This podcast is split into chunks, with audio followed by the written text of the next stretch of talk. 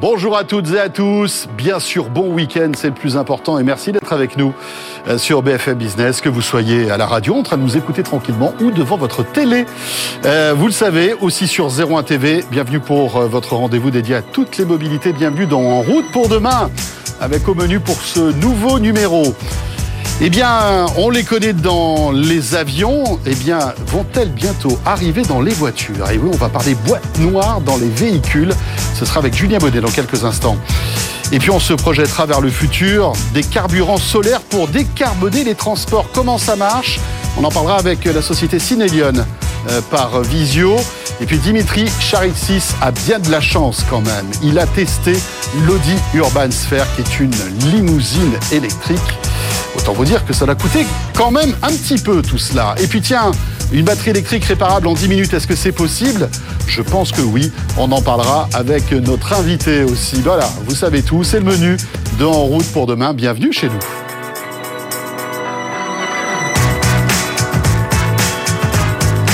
BFM Business et 01 TV présente En route pour demain avec Pauline Ducamp et François Sorel. Une fois cette semaine, euh, Pauline n'est pas avec nous. Vous la retrouverez très vite, bien sûr, dans ce euh, rendez-vous dédié à toutes les mobilités. Euh, on attaque tout de suite avec notre premier invité que vous connaissez, journaliste à BFM Business, c'est Julien Bonnet qui est là. Bonjour Julien. Bonjour François. Alors, je pense que nous allons nous intéresser à, ces infos qui tournent hein, depuis ces derniers temps, des, des boîtes noires installées dans toutes les voitures neuves vendues en Europe très bientôt. Mais de quoi s'agit-il? Des boîtes noires dans les véhicules? Et oui, bah on y arrive. En fait, c'était un package euh, de réglementation qui avait été décidé en 2019 avec une application en 2022, donc euh, cette année. Euh, et donc finalement, l'idée, c'est d'améliorer d'améliorer la sécurité sur les routes avec donc ce dispositif qui va en fait consister à enregistrer les, les dernières données juste avant un accident. Donc déjà, on rappelle, hein, donc le nom officiel c'est Event Data Recorder en anglais. donc en français, on traduire enregistreur de données d'événements.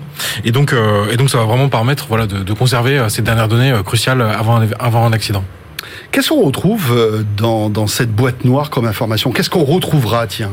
Oui, alors on va retrouver notamment bah, la vitesse, euh, les actions qu'il y aura eu euh, sur les pédales, donc le frein et l'accélérateur, sur le volant, si les ceintures étaient bouclées, si le contrôle de stabilité était enclenché, le niveau aussi du régime moteur, et un point important, c'est on saura si les aides à la conduite, elles étaient enclenchées, donc notamment le maintien dans la voie, le régulateur de vitesse, et aussi le freinage automatique d'urgence. Aujourd'hui, c'est une fonction euh, obligatoire sur les voitures neuves, il s'était enclenché ou non.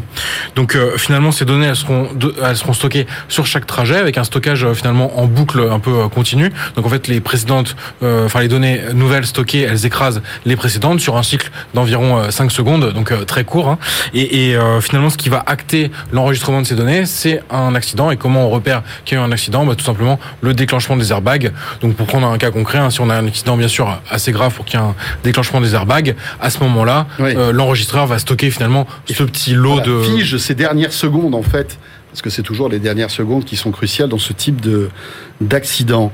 Euh, mais euh, on ne retrouve pas des images qui sont captées par la voiture hein, euh, ou les conversations. Il n'y a pas de caméra, il n'y a pas de micro. Non, alors ça avait été en, en, ça avait été imaginé pendant un temps parce que c'est vrai qu'aujourd'hui les voitures elles sont bardées de caméras, donc ça permettrait finalement d'identifier assez facilement les circonstances d'un accident. Alors après, il y a peut-être qu'il n'y a pas de caméra à l'intérieur du véhicule. En général, elles sont plutôt postées à l'extérieur. C'est vrai, mais là comme on est dans l'identification des causes de l'accident, c'est vrai que déjà avoir une vue 360 degrés de ce qui se passe autour, ça serait, oui, ça serait, ça serait une assez pratique. Et finalement, c'est vrai qu'aujourd'hui on le sait, hein, c'est que ces images en plus euh, elles, existent, elles sont stockées par certains constructeurs pour améliorer par exemple leur système de conduite autonome. Euh, c'est juste que bien sûr il y a énormément de prudence sur ces données. Hein. Elles sont stockées de manière anonyme. Vous devez euh, donner votre accord. Vous pouvez éventuellement les récupérer s'il y a eu un accident. Et, finalement, je pense que la logique aussi de, l'Europe là-dessus, c'est de ne pas vouloir aussi un stockage trop lourd hein, de, données. Les vidéos ça pèse lourd, alors que là finalement c'est juste des valeurs qui seront rentrées dans un petit module avec de la mémoire morte, hein, comme on dit. Donc euh, ça de la mémoire qui se fige euh, à partir du moment où il y a l'accident, parce que c'est vrai qu'il faudra compter sur le fait qu'il y a plus de batterie euh, fonctionnelle éventuellement après un accident assez lourd. Même chose pour les conversations, hein, donc c'est le cas sur les boîtes noires dans les avions, on a les, les, les derniers les dernières conversations en général voilà de, de, de l'équipage avant le crash. et là même chose. Les ne sont pas forcément les mêmes. Euh, C'est ça. C'est vrai, avec un avion, bien sûr, et puis parfois les discussions, les conversations que peuvent avoir le commandant de bord et le copilote peuvent avoir peuvent être cruciales. Complètement. hein, quant au déroulé d'un incident. C'est ça, c'est que finalement on a repris Alors par analogie le terme, mais il y a quand même énormément de différence entre la boîte noire de l'aviation civile et la boîte noire de la voiture. finalement, ce qu'il faut retenir, c'est que cette boîte noire, elle va standardiser euh, des données qui existaient déjà. C'est-à-dire Mhm. qu'aujourd'hui sur les voitures modernes, euh, via le buscan, sans rentrer dans les détails, en gros l'organe voilà qui stocke un peu les, les données qui circulent dans le véhicule, il y avait déjà la possibilité pour les autorités de récupérer ces données. Alors, on parle bien sûr d'accidents très graves où il y a du Oui, corporel, éventuellement voilà des, des morts, etc. Euh, donc finalement c'est- assez occasionnel, mais euh, on peut avoir besoin forcément de reconstituer les circonstances exactes d'un accident. Et dans le cadre des enquêtes judiciaires, et ben finalement on peut déjà euh, accéder, enfin euh, demander au constructeur de la voiture de récupérer des données, où il y a des experts qui sont chargés d'aller analyser tout ça. Là l'idée c'est vraiment d'avoir euh, un Quelque cadre chose de standardisé, de standardisé où on dit au constructeur, ben voilà, nous il nous faudra telle donnée sur euh, tant de secondes. Et bien sûr, le truc à rappeler, c'est qu'on a on a vu ça donc euh, circuler euh, que c'était obligatoire sur toutes les voitures neuves vendues depuis le 1er mai. Donc euh, j'ai pas besoin de vous rassurer parce que finalement c'est c'est quand même une mesure qui, qui va dans, dans, dans un sens d'amélioration de la sécurité, mais finalement pas du tout. Euh, c'est à partir du 6 juillet prochain, euh, donc 2022, et sur les nouveaux modèles homologués. C'est-à-dire qu'en fait, euh, vraiment en tout Il début. que, il faudra que le véhicule ait été prévu pour ça. C'est ça. En fait. Et, et ce que je veux dire, c'est que finalement, même des voitures qui vont sortir cette année, euh, donc on se considère comme toutes neuves, par exemple le, le futur SUV de Renault, donc qui s'appellera l'Austral, bah finalement ils l'ont déjà homologué. Donc, euh, Donc il n'aura pas cette il fonctionnalité. n'aura pas cette C'est-à-dire fonctionnalité. que toutes les Tesla qui existent n'auront pas cette fonctionnalité. C'est ça. Euh, Enfin voilà, tout- tout- toutes les voitures euh, neuves de Voilà. 2022, En fait, elles sont pas voiture concernées. conçue Voilà. En- après, le, après juillet. quoi, Voilà, c'est ça. Vous, allez voir le, vous allez voir le régulateur européen avec votre dossier. Euh, donc finalement, pour rester euh, chez Renault, l'exemple serait par exemple la nouvelle Renault euh, R5, la R5 Mhm. électrique, électrique. Donc elle est prévue pour 2024-2025. Donc elle sera. Renault l'a pas encore fait homologuer. Donc comme l'homologation va arriver après juillet 2022, euh, bah voilà, il y aura besoin d'avoir cette boîte noire. Et sur tous les véhicules neufs, il y a un laps de temps supplémentaire, c'est-à-dire que ce sera 2024. Donc une voiture qui est vendue euh, neuve cette année, elle n'a pas besoin de la boîte noire. Mais si le constructeur veut continuer à la vendre en Europe en 2024, il faudra Ah, qu'elle en dispose. Donc il faudra réhomologuer des véhicules anciens qui seront neufs, c'est ça? Réhomologué, pas forcément, mais en tout cas, c'est euh, En tout cas- pour être commercialisé, il faudra Voilà. qu'il dispose de la boîte noire. Et on précise aussi parce que c'est important et ça a circulé. Normalement, ça ne concernera pas les véhicules d'occasion. C'est assez logique parce qu'on imagine mal, par exemple, Oui. équipé d'une boîte noire, une vieille Clio qui aura peut-être pas toutes les données euh, à mettre à l'intérieur. Donc non, c'est exclu. euh, normalement, l'occasion sera Après, pas la question qu'on peut se poser, Julien, est-ce qu'il y aura un surcoût qu'on va supporter, nous Alors, en fait? euh, les constructeurs relativisent que finalement, c'est quand même un, un- un- c'est stocké à l'intérieur d'un module qui en fait euh, sert au déclenchement des airbags. Oui. Donc qui, qui existe peut-être déjà. On a vu des montants circuler, une centaine d'euros peut-être pour la pour le dispositif en entier, mais je m'avancerai pas sur un montant. Enfin, on sait qu'aujourd'hui il y a pas mal de sources de hausse des prix et celle-ci, pour le coup, euh, je pense qu'elle peut être euh, globalement limitée. Après, c'est vrai que dans le contexte de la pénurie de semi-conducteurs, c'est plus ça, c'est voir euh, Ouais. quelles puces seront nécessaires. Normalement, c'est peut-être pas non plus des puces de, de très haut niveau, mais on a vu que sur des simples commandes d'essuie-glace ou de rétroviseurs, il y avait déjà des problèmes dans la filière. Donc, donc on va on va pas trop s'avancer là-dessus. Mais c'est vrai que ça arrive à un moment, on va dire, un peu compliqué quand même. hein. Voilà, et c'est pour ça qu'on le rappelle, nouvelles homologations, donc normalement pas avant euh, 2023 sur euh, des, vraiment des nouveaux modèles. Euh, Il y a, il y a- normalement, il n'y a, aucune obligation en tout cas de l'installer euh, dès 2022 sur les voitures neuves. Voilà, très intéressant. hein, Peut-être bientôt, donc, enfin, forcément bientôt, hein, euh, une boîte noire, en tout cas, une petite boîte noire dans tous les véhicules. Euh, à suivre, donc. Merci, Julien. Tu restes avec nous? Avec plaisir. On accueille tout de suite notre invité en visio et on va parler de carburant solaire. À tout de suite. BFM Business et 01 TV présente En route pour demain. L'invité. Et nous accueillons toujours avec Julien Bonnet, notre invité via Skype. Il s'agit de Gianluca Ambrosetti, qui est le fondateur de Cinelion. Bonjour Gianluca. Bonjour. Merci d'être avec nous. Vous êtes à Zurich, hein, c'est ça? Exactement, je suis à Zurich. Parfait. Euh, qui euh, produit des carburants solaires pour décarboner les transports. Alors, euh, vous allez euh, être obligé de nous expliquer tout ça. Qu'est-ce que vous faites chez Cinelion, Jean-Luca Expliquez-nous. Alors, euh, j'essaie d'expliquer rapidement ce, que je fais chez Cinelion. Alors, Cinelion a en fait la vision de produire des carburants synthétiques renouvelables. Donc, en fait des carburants qui sont euh, identiques à ceux qu'on a toujours, euh, qu'on a aujourd'hui euh, dans les voitures et dans les avions, mais faits de façon renouvelable. Alors, ce sont un peu magiques, mais en fait, il y a des processus pour le faire et pour ce visualiser un peu pratiquement ce que ça veut dire, de façon simple, c'est un peu comme l'inversion de la combustion. Donc, quand on brûle un carburant, on le brûle, il y a de libération de l'énergie, de chaleur pour faire aller un moteur. Et comme produit chimique, il y a la CO2 et la vapeur d'eau. Nous, on prend le CO2 et la vapeur d'eau, on met de l'énergie dans un processus et on obtient les carburants euh, qui sont, euh, vu que la, production est circulaire, donc je produis le carburant sur la même échelle temporelle euh, dans laquelle je l'utilise, alors le cycle, c'est neutral. Naturellement, il faut beaucoup d'énergie. Il faut mettre dedans l'énergie qu'on sort quand on utilise les carburants. Et cette énergie, nous, on le fait avec le euh, solaire, avec la chaleur solaire. Très bien, Julien. Oui, la vocation de ces carburants, c'est plutôt de se tourner vers le, la voiture le, ou les avions? C'est surtout euh, par l'aviation, parce que l'aviation, c'est le secteur qui est plus difficile à décarboniser. Alors la voiture, euh, sûrement pour euh, les longs trajets, euh, les batteries, ça peut être difficile. Pour le camion, c'est aussi un peu euh, plus challenging. Mais on peut faire beaucoup avec l'électrification. Par contre, dans l'aviation, surtout les, les, les, parcours à longue distance, on n'arrive pas à décarboniser euh, aujourd'hui avec des technologies électriques. C'est aussi très difficile avec l'hydrogène. Et là, ce qu'on voit, notre centre, vraiment l'aviation, la décarbonisation de l'aviation. Ah, on parle justement de, de quand on évoque l'aviation de d'une espèce d'hybridation un peu comme les Prius, hein, c'est-à-dire qu'il y aurait de l'électricité et euh, du thermique. Euh, voilà, on peut imaginer que pour euh, décoller, on aurait l'électricité parce qu'il faut beaucoup de puissance. Et puis après, euh, pour planer ou parfois ça nécessite moins d'énergie, là on, pourrait faire appel à du carburant. Mais vous en êtes où dans, la, fabrication de ce carburant qui est révolutionnaire, hein, Gianluca On est d'accord Ça existe, ça fonctionne. où en êtes-vous? Alors nous personnellement, on est dans la phase de, on est en, on, on, on termine la, la, le scale-up industriel, donc on commence à voir les, les, les premiers composantes fondamentales à l'échelle industrielle. Et l'année prochaine, on va construire la, vraiment la première installation euh, de A à Z qui permettra de produire les carburants.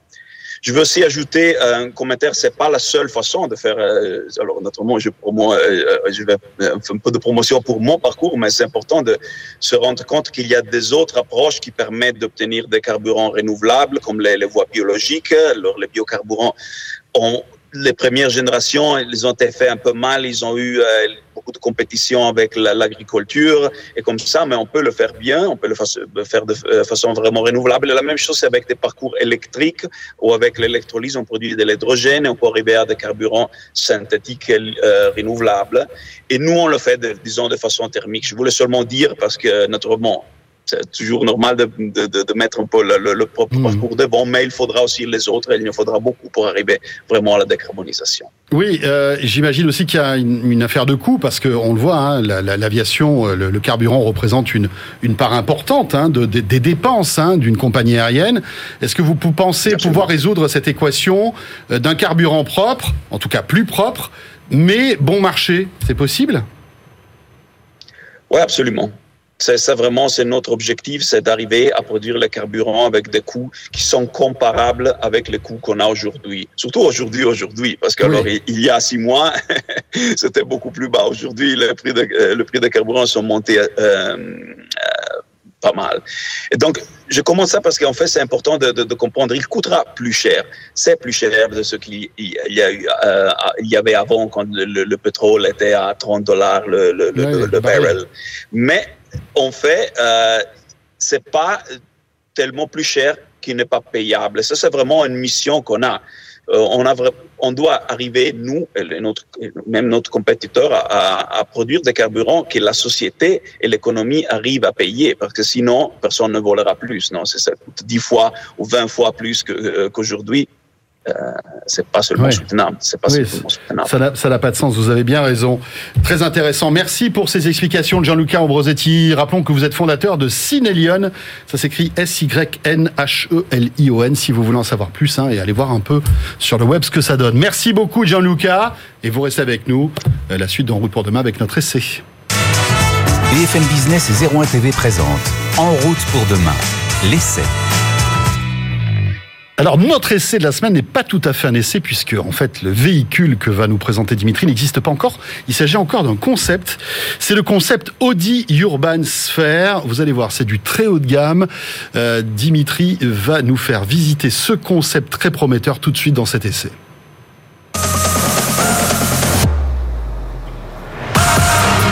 Et voilà, ça c'est de l'entrée en matière. Vous remarquez le petit tapis rouge virtuel qui m'invite directement à entrer dans cette énorme voiture. On va vous dire tout de suite ce que c'est.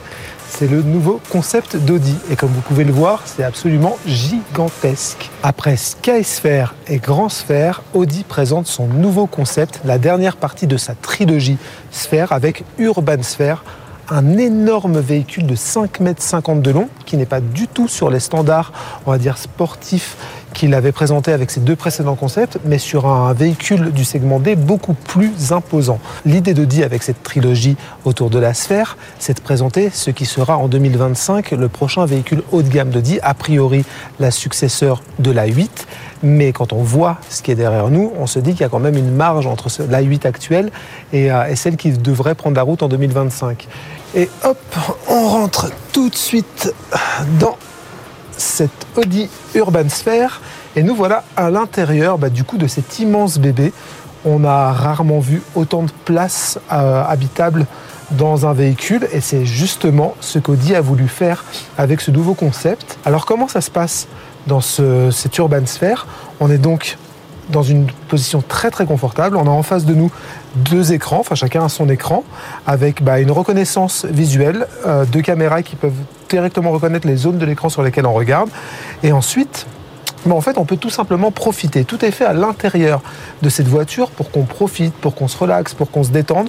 Bref, pour qu'on ne voit pas le temps passer, et c'est normal, c'est une voiture qui a une autonomie de niveau 4 et qui donc invite à se relâcher, à se bah, délasser et surtout invite pas aussi parfois à travailler. C'est pour ça qu'on a aussi une table de travail qui est juste là. On peut connecter son smartphone, on peut évidemment profiter de l'écran qui est là. Bref, c'est un outil de travail autant qu'un mode de repos.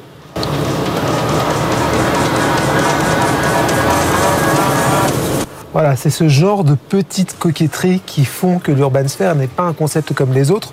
On a donc la table qui se surélève, la possibilité de se servir un peu d'eau ou un petit thé, et donc de profiter, de discuter avec son voisin, collègue, bref, de, euh, bah, de profiter en fait de cet énorme intérieur. Et ce qu'il faut savoir, c'est que là, on n'a pas la version définitive du concept.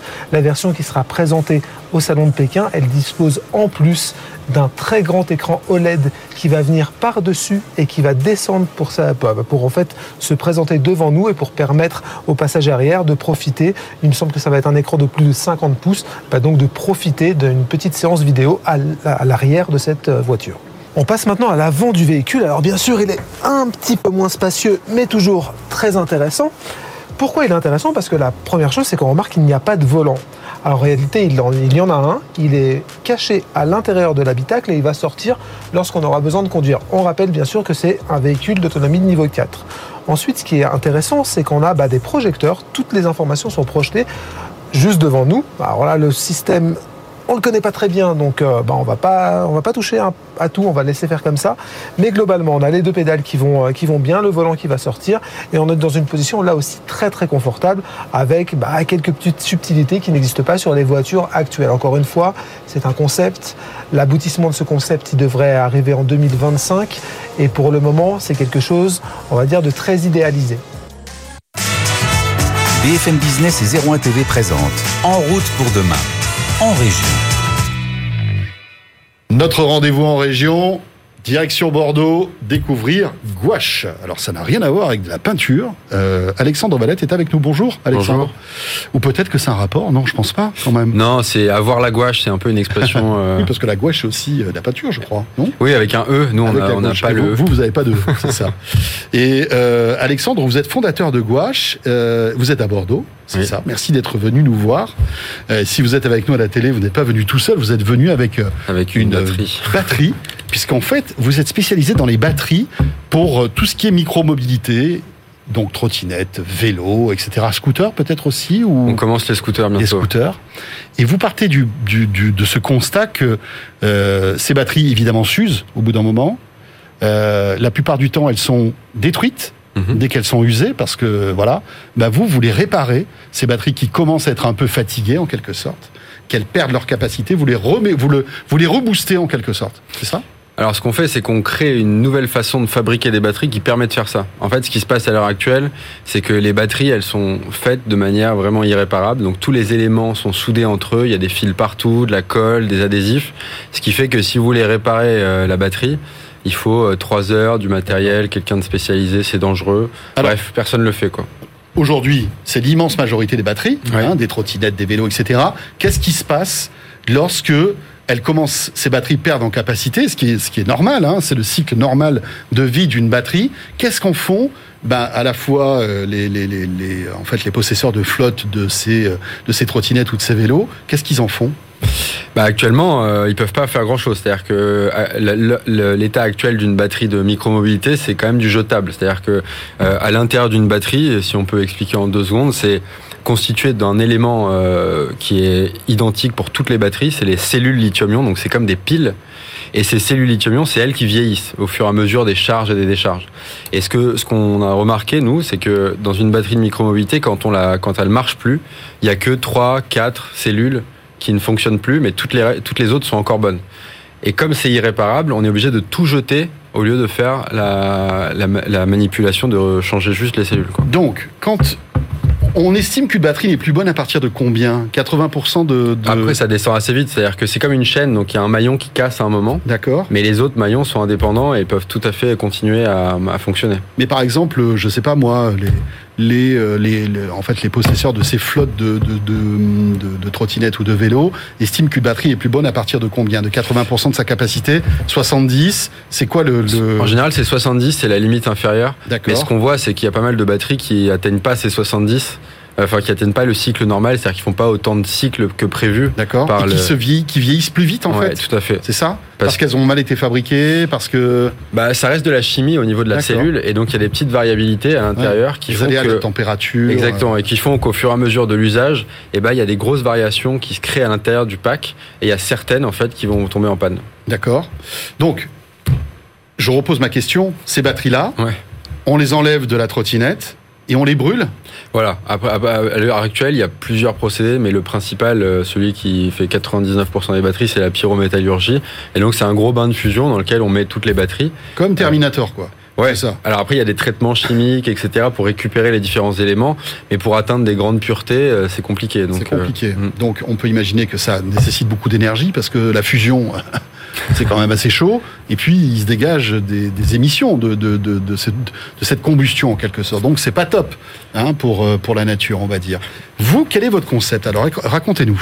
Alors le concept en fait c'est de se dire que à partir du moment où on a remarqué qu'il y a que quelques éléments qui vieillissent de manière prématurée, il serait bien en fait de de pouvoir redispatcher les cellules à l'intérieur des packs pour les rééquilibrer. Et en fait, c'est comme une défragmentation de votre disque, c'est-à-dire qu'au fur et à mesure que vous utilisez votre ordinateur, et ben votre disque dur, il y a des trous. Enfin, il faut il faut redispatcher les cellules de manière cohérente. Et nous, on a créé une plateforme de fabrication, enfin une façon de fabriquer les batteries qui permet de faire ça rapidement. D'où le côté euh, réparable en moins de 10 minutes, c'est-à-dire que là, euh, en manipulant les cellules euh, assez facilement, euh, on peut retirer la partie électronique et après on a accès à la partie chimique des batteries, donc on peut dévisser notre batterie et remplacer que les éléments qui posent problème. Et euh, une fois qu'on a remis les vis, en 5 minutes, ça repart sur Alors, le- pour tous ceux qui sont avec nous en radio, on décrit ce qui se passe à la télé, c'est simple. hein. donc, vous avez une multitude de petites piles euh, qui sont avec des, des- des composants, des cartes électroniques, etc., qui sont reliées l'une l'une entre elles. Euh, à partir du moment où il y en a une ou deux qui ne marchent plus, forcément, la capacité de la batterie baisse. Ouais. Dès que vous avez une, par exemple sur cette batterie-là, qui est une batterie de vélo, vous avez une cellule qui tombe en panne, vous perdez 25% immédiatement de votre capacité. Non, c'est pas vrai. Alors que ça représente qu'une petite batterie ne représente pas 25% du nombre de batteries qu'il y a. Non, mais par contre, c'est en gros, une, une- celle-là, par exemple, c'est 10 étages de 4 cellules. Et donc, si vous en perdez une, il y a un étage qui se retrouve avec que 3 éléments et c'est 25% qui partent. D'accord. Et donc, vous, vous arrivez à détecter le mauvais élève, en quelque sorte, le canard boiteux, parmi toutes ces petites batteries. Et comment faites-vous ça? C'est quoi? C'est de l'IA C'est c'est Alors, on euh, n'en est pas encore à l'IA, il n'y a pas besoin de faire de l'IA pour, euh, pour faire ça, mais par contre, on a dû développer ce qu'on appelle euh, un, cette carte électro- une carte électronique qui permet de, de vraiment regarder justement la capacité de chacun des étages de, de la batterie et de nous indiquer lequel pose problème. Et donc en fait on a développé notre propre euh, carte électronique qui permet de faire ça et qui est connectée. Comme ça on a une vision en permanence du parc de batterie qu'on opère. Très bien. Alors, est-ce que c'est un surcoût en fait cette technologie par rapport aux batteries? Parce que pour que, bah, je, voilà, les, les les, les, euh, les loueurs ou euh, les, les, enfin voilà tous ceux qui ont qui, qui gèrent toutes ces euh, moyens de locomotion, que ce soit les trottinettes ou les vélos, puissent être intéressés par votre techno. Il faut que ce soit pas trop trop cher non plus, non? Bah, il y a un, En fait, si on compare avec une batterie équivalente asiatique, il y a un léger surcoût, mais notre modèle en fait il est sur le long terme. Donc sur le long terme, okay. c'est plutôt moins cher qu'une batterie normale, puisque une batterie normale, dès qu'il y a un, un, élément qui pose problème, il faut tout remplacer, donc racheter une batterie, alors que là il faut remplacer qu'un élément. Donc c'est beaucoup moins cher sur le long terme. Et donc nous, ce qu'on propose, c'est aussi des modèles en leasing euh, aux opérateurs. Comme ça, en fait, on propose une solution clé en main où on s'occupe de tout. On internalise les réparations, le recyclage, et eux, ils payent un frais fixe euh, mensuel par mois. D'accord. Vous en êtes vous en êtes tout dans l'industrialisation de bah là, ce concept Justement, c'est déjà, euh, ça parti. commence déjà. C'est-à-dire qu'on opère une ville avec un des opérateurs français de micromobilité qui s'appelle Pony. Mm -hmm. Et euh, on a là actuellement, il y a des vélos euh, sur une ville française qui tournent uniquement avec nos batteries. Alexandre Valette, merci beaucoup. En route pour demain qui est terminé. Merci de nous avoir suivis, bien sûr, comme chaque semaine. On sera là le week-end prochain sur BFM Business Radio Télé sur 01 TV. J'espère que vous avez passé un bon moment. Et à la semaine prochaine. À bientôt. En route pour demain, l'innovation de la mobilité sous toutes ses formes.